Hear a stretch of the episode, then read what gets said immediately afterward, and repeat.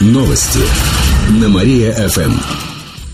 Здравствуйте. В прямом эфире на Мария-ФМ Алина Котрихова. В этом выпуске о событиях из жизни города и области.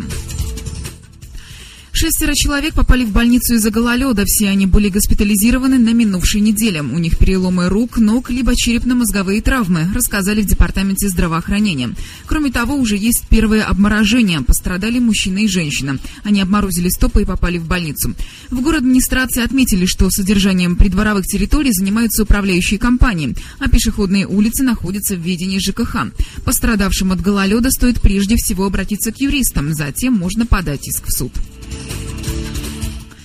Дети смогут ездить в электричках за полцены. Это касается тех, чей возраст от 5 до 7 лет. Такая мера соцподдержки введена губернатором дополнительно. Дошкольники до 5 лет ездят бесплатно, а учащиеся получают компенсацию на приобретение проездных за половину стоимости.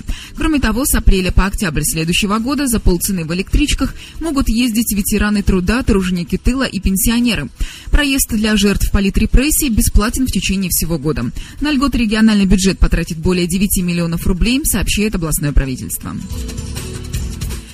Кировские спортсмены выступят на Всемирной зимней универсиаде. Сегодня она стартует в итальянском городе Трентино. В составе российской сборной выступят два спортсмена из нашей области, сообщили в Вяткостарте.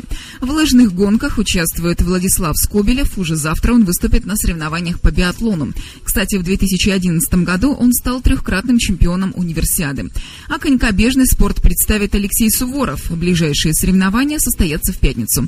Добавлю, что оба наших спортсмена включены в состав Олимпийской российской сборной. К этому часу у меня все. В студии была Алина Котрихова. Далее на Мария ФМ продолжается утреннее шоу «Жизнь удалась». Новости на Мария ФМ.